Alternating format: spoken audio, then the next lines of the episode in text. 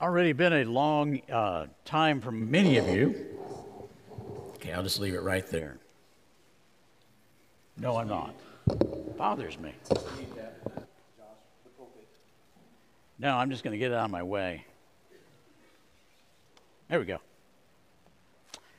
Been a long week for a lot of you. It's going to be a longer week for many of you as you go through Bible school, and we are praying for you. I wish I had a real brief message for you today, but I don't. So um, we'll try to get through Psalm 19 quickly. It's a great companion to Psalm 8 that we did last week. Uh, you remember last week as we were looking at it, it continues the same train of thought that David had as he looked out into God's majesty throughout creation, but he carries it a step further in Psalm 19. It was C.S. Lewis who said of this particular psalm that we're seeing today, Psalm 19, he said the greatest poem in the Psalter and one of the greatest lyrics in the world. That's what he thought of Psalm 19. Some have called Psalm 8, the one that we did last week, the night psalm, because it thinks of the heavens as we look at it in the evening, at night, viewed at the night. And Psalm 19, some have called the day psalm because it focuses on the daytime phenomenon of God's creation. Now, there are two theological concepts that will help us to better understand this particular Psalm 19 general revelation and special revelation. Now, just a show of hands quickly, how many of you are aware of either one of those terms, general revelation, special revelation?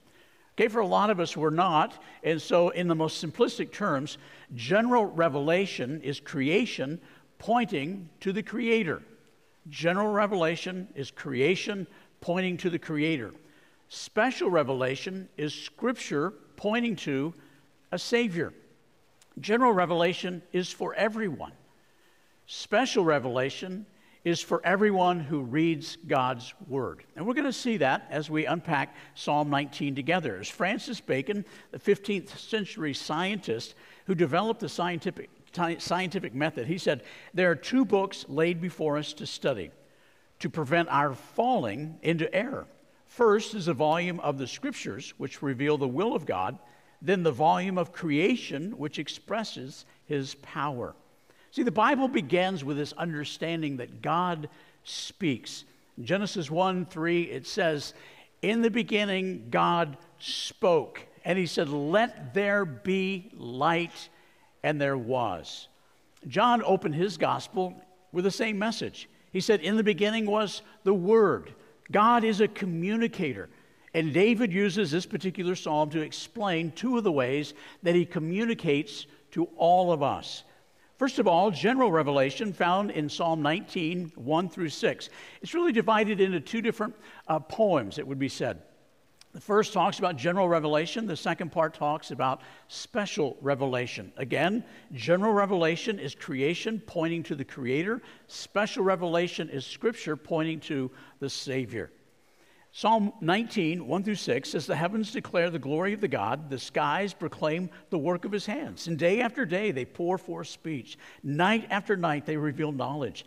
They have no speech, they use no words, no sound is heard from them.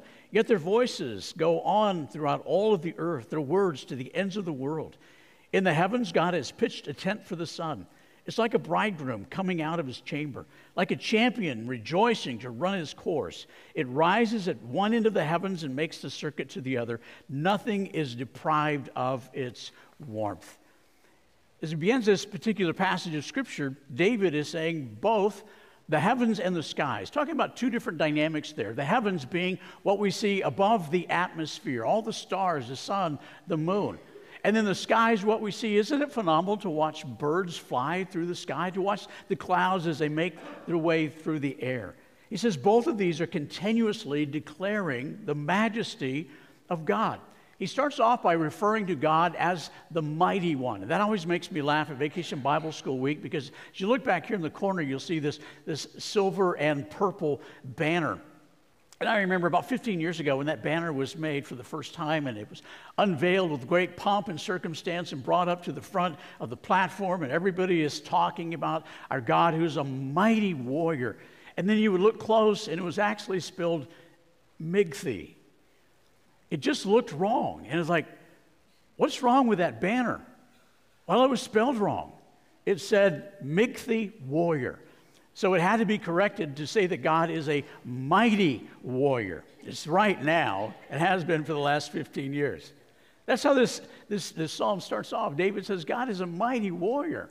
Here's the man who, who, slew, who slew the giant Goliath. He says, God is a mighty warrior that can slay any giant. And then he will transition to use the term Jehovah to talk about the covenantal relationship that we have. See, David is celebrating the, the glory of creation, but he's not worshiping it. He thinks about the sun and the way he pictures the sun day after day pouring forth its speech. It's speaking and saying something to us every single day, whether or not we hear it. And what is the sun doing? The sun is set out on a race as it goes across the sky. The, the, the earth is rotating at a thousand miles per hour. And even though the sun seems to move so slowly across the sky, it's actually, like he says, like an athlete sprinting from horizon to horizon at a thousand miles an hour. Now, now we all know that that's not exactly true because we're flying through space at 67,000 miles an hour and all kinds of things are happening. But as the sun traverses over the sky, even though it doesn't even seem like it's hardly moving, it's moving at a thousand miles an hour as the, as the, as the earth rotates. What he's saying is, it's amazing what God has done. You see, the sun was a god in Egypt. And David's not saying we, we don't worship it like the Egyptians did. In fact, you recall that one of the plagues that God delivered on the Egyptians was what? Darkness, in which it became pitch black. You could actually feel the darkness in Egypt. But do you remember what was unique about the plague of darkness? It was light in Goshen where the Hebrew people were. God is the master over the light. He is the one who said, Let there be light. He was the one who created the sun. And only God can stop the sun. There are people that, that laugh about what Scripture says, but I believe it to be true. You don't believe in a big enough God if you can't reconcile the fact that in Joshua chapter 10, God stopped the sun so that Joshua could finish the battle of the day. The sun literally stopped. And we say, well, it's impossible. That, that is scientifically impossible. Yeah, it is scientifically impossible. But if you serve a God that is big enough to stop the sun, you have no question about that. And then what about Hezekiah? When God was delivering the message to him, and he said, What do you want? You want the sun to go forward or you want it to go backwards? I can do either one because I'm God. And Hezekiah said, Well, you know, we always see it moving forward. How about if it goes backwards? You got it. And he moved the sun backwards. God is master over all. And the sun, much like God, penetrates everywhere it goes except where it is blocked. See, there's some places you can, you can shade and block the sun, yes. But the sun, it goes everywhere. It penetrates, and that's the message of God. Kent Hughes, one of the commentators that I'm using for the, these messages, was talking about a beautiful sunset that he witnessed in Southern California. And he was gathered along the beach with a number of other people as they saw this beautiful sunset going down into the Pacific. And when the final piece of the sun submerged under the water of the Pacific, this one man began to clap. And then everybody else around said, Yeah. And they started clapping too, kind of the way clapping works. And what that guy was doing is he was recognizing the artistry of God and the fact that God had signed his signature at the bottom. All of creation carries the signature of God, and that's why creation speaks to us as it does. God has been speaking through creation since the beginning of time. It's not impeded by language or culture or location. Everyone on the planet, regardless of where they live, regardless of what language they speak, regardless of what their economic background is, they can understand this message if they are listening. See, if you don't hear somebody, like just right now, you're in this room, if you don't hear me, two things are happening. Either you're deaf or you're ignoring me. And I don't doubt that that's occurring both, both things right now. When someone is speaking to you clearly, and if you don't hear them, it means you're deaf or you're ignoring them. And as God speaks to us, so oftentimes we are ignoring what He is saying, but we are responsible for what is being said. Just because we ignore it. For instance, let's say you're driving down the highway and the speed limit is 55 miles an hour, but you ignore that. You choose to pay attention like it doesn't even exist. And so you run it on up to about 95. and you get pulled over. If you didn't see that sign, are you responsible? This is concerning. Okay, yeah, we, we all know that, right? You are responsible. Romans chapter 1, verse 18 says we're responsible. In that passage of scripture, Paul reminds us that we're without excuse, but he says the problem is that so oftentimes in our unrighteousness we suppress the truth, we block it out. All of creation is speaking. I don't know if any of you watch soap operas, probably not, but his, historically, Guiding Light was the longest running television show in television history. It ran for, does anybody know? 72 years. 18,262 episodes from 1937 to 2009. 253 episodes per year. The longest running show on Broadway. I bet you know that one. The Phantom of the Opera just closed out just a couple of months ago in April. It ran from 1988 to 2023. 35 years. Over 400 performances per year. The curtain has come down on the longest running television show and the longest running show on Broadway, but the curtain of God's creation has not come down.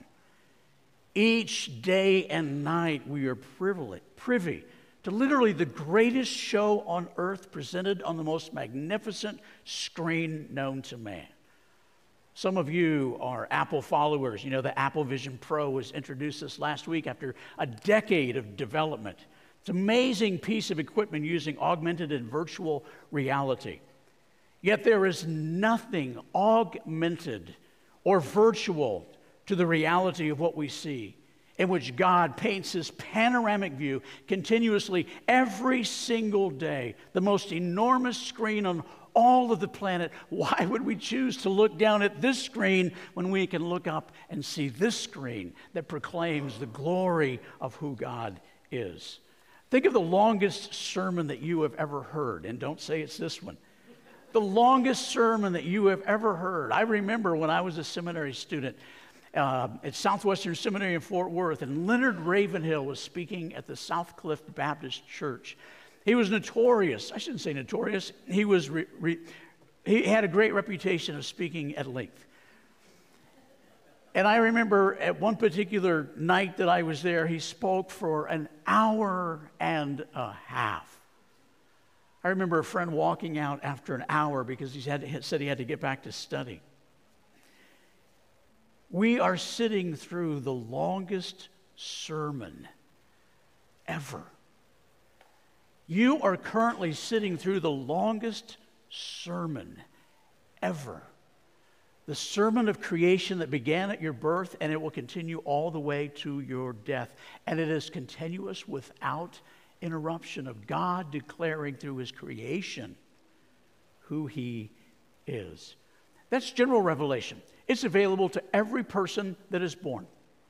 Everybody can see the message of God painted in creation. It points to a creator, but the special revelation, and that's the, the, the, the, companionship of Psalm 8 and Psalm 19, is that David moves from just in Psalm 8, he's talking about creation, and in Psalm 19, he moves from creation to the Word of God to say that we need more than just what creation says. We need to have special revelation that points us to the Savior. It's in verses 7 through 11. And this is where he transitions from talking about the mighty one. He begins to talk about Jehovah to say that through God's word, we begin and enter into a relationship with him. He is the mighty one who is created, but he is the loving relational God that is demonstrated through his word. The law of the Lord is perfect. And we're going to talk about each one of these, and, and they're going to flash up on the screen here in a second, uh, just talking about, because special revelation is, is really the celebration of God's law. Just as a law of creation, just as there are laws for creation, there are laws for man. And when they're followed, they bring joy to us. When we obey the laws, we find that we experience greater joy in life. There may be times in which we wish we, we didn't have to, but we experience greater joy when we follow the laws. And we seldom think of God's word as being inspiring, the law of God to be inspiring. But when David thought of this, He was inspired by what the Word of God would accomplish in his life and what would happen when he didn't follow the law of God, which we all know of at least two experiences Bathsheba and Uriah. And he would say, when I follow after God's word, I see what it accomplishes in my life. And when I don't follow after it, and I disobey it, I see what happens in my life. One old preacher explained it this way He said, We're all like a horse that need a bridle to guide us. God's word is a bridle that guides us in our life. So he describes God's word all of these words, and I, and I know this is scary when you see all those words and you wonder, are you really going to talk about all of them briefly? Briefly, you might want to take a picture of the screen just to be reminded of these or jot them down because as you read God's word, these are the things that it does for us. These are the things that it is as David spoke of God's word. It's perfect. It never suffers defect. It never corrodes. It never goes bad. It's not like milk in a refrigerator, it is always constant. It restores. He goes back to the same word that he used in Psalm 23, talking about, You restore my soul. It means to bring yourself back to where it belongs. That's what God, God's word does. It realigns us to where we need to be. It's like Luke 15, where we see the prodigal son. What a great picture there. Where is he? He's in the pig pen. And it says that he literally came to his senses. When he came back to his senses, that's when he went back to the Father. Scripture is trustworthy, it's permanently relevant, always relevant. You never have to wonder if it's going to change with the culture. Cultures will come and go, but God's word is constant. It's wise, which empowers us. You think about Ecclesiastes chapter 9, verses 15 through 16. You read through that uh, just a few weeks ago as you read through the Bible. And it talks about the poor yet wise man who saved a city. Nobody thought much about him. He's poor. What could you say? What could you do that would help? But his wisdom, the wisdom of the poor man, literally saved the city. You don't have to be wealthy. You don't have to be educated to be wise because of what God's word will do in your life. It's right. It steers us in the right direction. It guides us to the way that pleases God. It's uplifting, it's joyful. It's, it's John 10 10. God, Jesus said that I've come to give you life what? Give it to you abundantly. God wants us to experience this vibrancy of, of joy in our lives. To, to say that you're an unjoyful Christian is an oxymoron. We should be joyful in life, radiant, it's hard to imagine that God's word is radiant. Like it, just like that, that beautiful sunset that that man was talking and applauding about. That's what God's word is. It's, it's radiant, it's filled with beauty. It enlightens the eyes, which means to make us alert and active. It, it gets us going. We don't need the, the triple shot of espresso, espresso or Mountain Dew or Dr. Pepper. God's word enlightens us, brings us back to life. It says that it's pure and enduring. It, sin deceives us, it, it causes us to look the wrong way. When do we see sin clearly? In hindsight. When we look back, isn't it amazing how clearly we can see in hindsight? And we look back and we say, What was I thinking? God's word helps us to think now so we don't have to say that then. It's firm, won't let you down. You know, Jay, you were walking up here, I'm thankful that that rail was firm. And I bet you are too. Can you imagine if you grabbed hold of that thing and it started wobbling? And by the way, what a great job. Thank you for sharing like that. Man, I remember walking into ICU, not the first day, but the second day when you were in there. It looked like a medical warehouse. I've never seen so much equipment in one room. Uh, and uh, just to know what God has done in your life. What exciting. Thank you for sharing that. It's not going to let you down. Holy, God's word will shape you into the holiness of God. That's what God has created you to be, is to be shaped into the image of God. That's why we say around here to live and love like Christ. That's the goal of life. Notice what it says about valuable, gold. You know, all of the world's gold, if it were melted down and put into a cube, would fit into our sanctuary. Now, you thought there was more gold than that, right? But if you took all the gold in the world and you melted it down, you could put it in a cube right here in the sanctuary. And we think of gold being so incredibly valuable. All of the world's gold is, it, uh, the world's gold is worth about $3 trillion.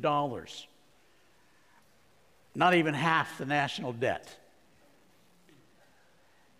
And we look at gold and things that gold will buy, the 209,000 tons of it. And David, not understanding how much gold there was, still says that God's word is far, infinitely more valuable than gold. But it's kind of like gold, and then you have to mine through it. It's always interesting to know how much work goes into getting an ounce of gold. 30 metric tons of dirt have to be moved to get an ounce of gold. And sometimes we want to treat God's word where we're just looking for the gold, flip the page, open the Bible, turn it, boom, back, minute here, minute there.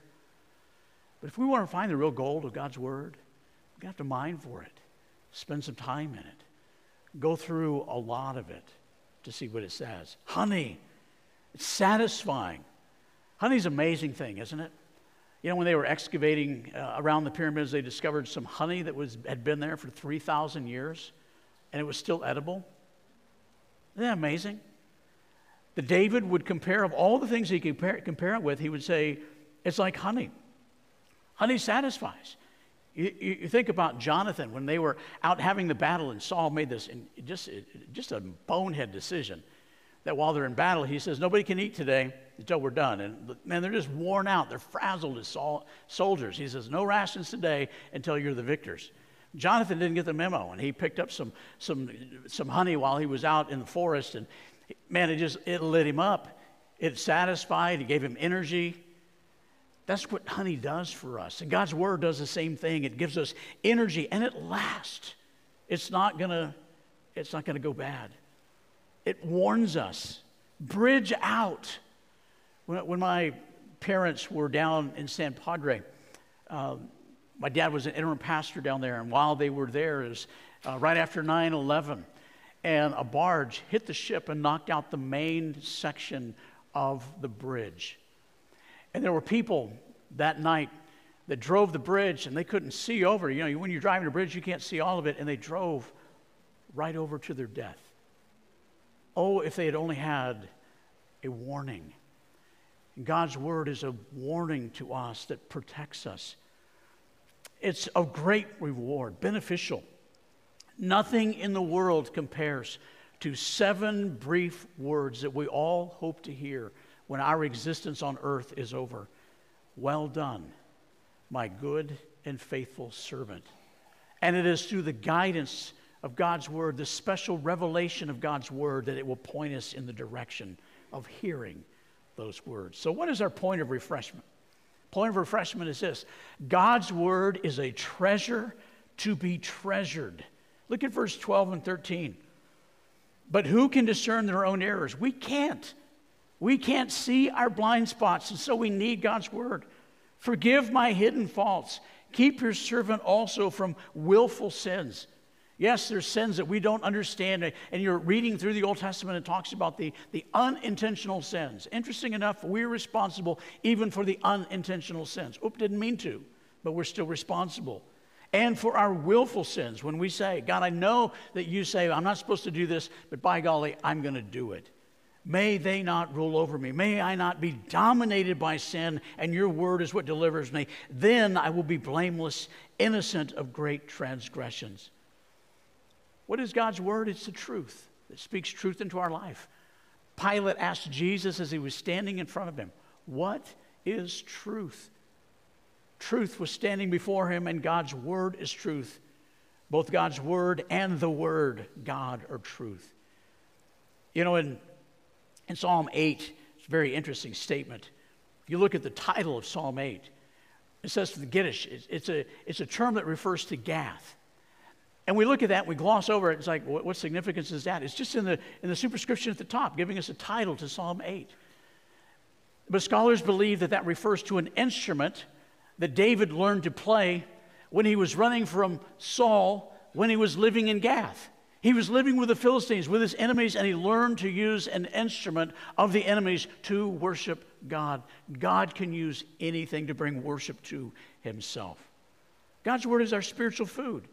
Remember what Jesus said in Matthew chapter 4 and also in Luke chapter 4 when he's being tempted by the evil one who tried to make a stone look like Mrs. Baird's bread. And he said, man will not live on bread alone, but by every word that proceeds from the mouth of God, quoting from Deuteronomy chapter 8. It's a model for us of how we take Scripture and we apply every part of it to our lives, not just certain portions. And all of these things that David said about the advantages of God's Word came from a fraction of the Bible that we have today. He wasn't talking about those great passages of Scripture that we mine throughout the New Testament. He was talking about this limited portion of Scripture that he had when he wrote. He was busy writing part of Scripture. Yet he would say all of God's word is advantageous, it's perfect. It makes us blameless because it points us to Christ. As you think about God's word, I want you to know it is sufficient for all things. That's what Paul would write about in 2 Timothy chapter 3 verses 16 through 17. All scripture is breathed by God, profitable for teaching, for reproof, for correction, for training in righteousness that the man of God may be complete, equipped for every good work. The sufficiency of scripture is it prepares you for everything in life. Does it address everything in life? No, but it prepares you for everything in life. AOL in its heyday was a go to mail service. How many of you at one point had an AOL address? I still do. Yeah, how many of you still have an AOL address? Okay, all right. We reveal how old we are. It was the go to mail service. And do you remember those classic words that you would hear when you go, and then you sign in, and what would it say? You've got mail, and back then there wasn't spam. And so it was this exciting moment in which you uh, got mail. Somebody sent me an email. And back then you didn't have thousands of emails. And you were looking for that message that came from somebody. You've got mail. It was an ubiquitous phrase that resulted in a 1998 movie with uh, Tom Hanks and Meg Ryan. The, the truth of what David is saying is we've all got mail. Every single day, the Creator is pouring forth this message. Every day that we wake up and we see the sunshine, we're reminded, you've got mail. And every time we turn to God's Word, we're reminded, you've got mail. God's speaking to us through the general revelation and the special revelation telling us what to do. Don't let it go to your spam folder. So, what is our benediction? Verse 14 is one of the most memorized verses in all of Scripture. It's a picture of us giving ourselves entirely to God, holding nothing back. When it says uh, that we're that the meditations of our heart and the words of our mouth will be acceptable, it goes back. And again, the, va- the advantage point of reading the Old Testament and reading all of Scripture, it goes back to Leviticus chapter 20, verse 20. Talks about what is saying about what happens when we give a sacrifice to God that is without defect and without blemish, that it would be acceptable to God. To say that some is not acceptable. And what he's saying here is that what our words and the meditations of our hearts that they would be acceptable like an unblemished sacrifice that is perfect and acceptable to God.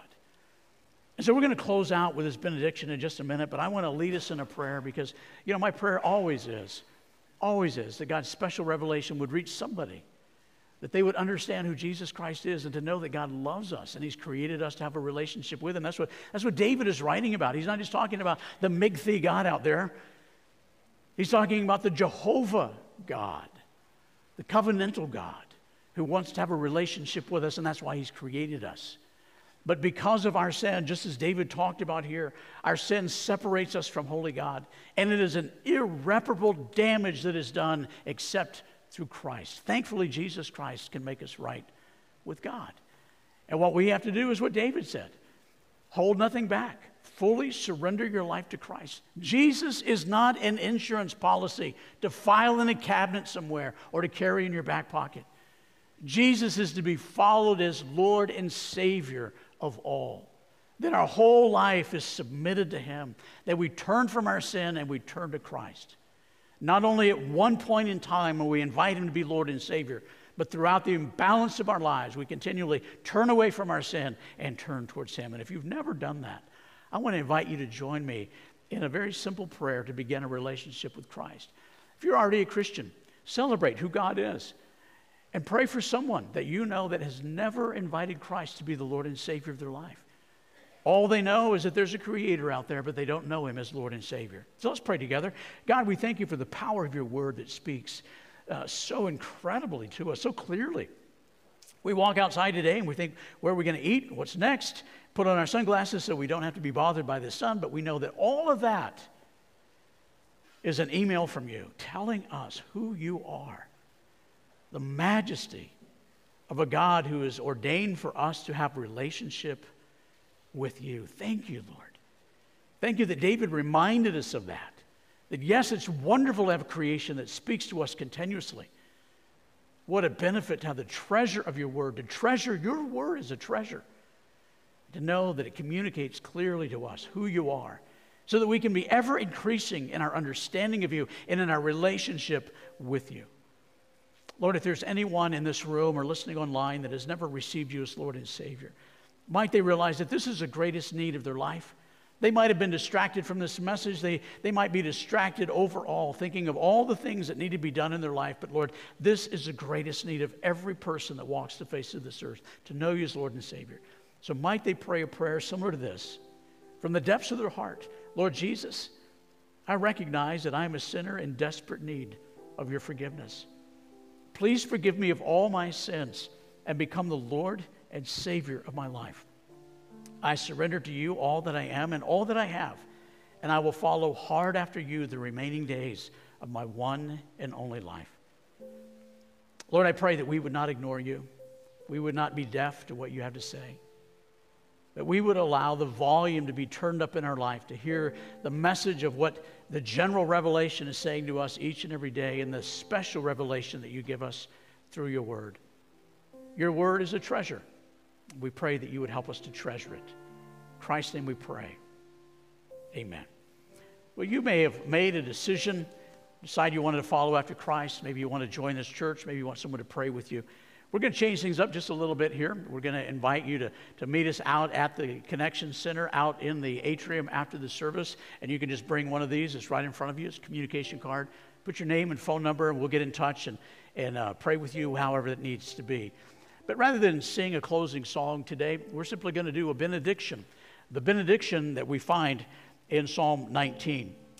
Love you all. Thanks for listening. So let's stand together. Let's join our hearts and our hands as you see the words up on the screen behind me. I think there they are. Join your hearts and your hands together all across the sanctuary. And let's say these as a statement of our worship to God as a, as a prayer that we utter to Him. You ready? As loud as we can, okay? None of this kind of chumpy stuff. As loud as we can, all right? This is God's word, and we're making a declaration to the Lord.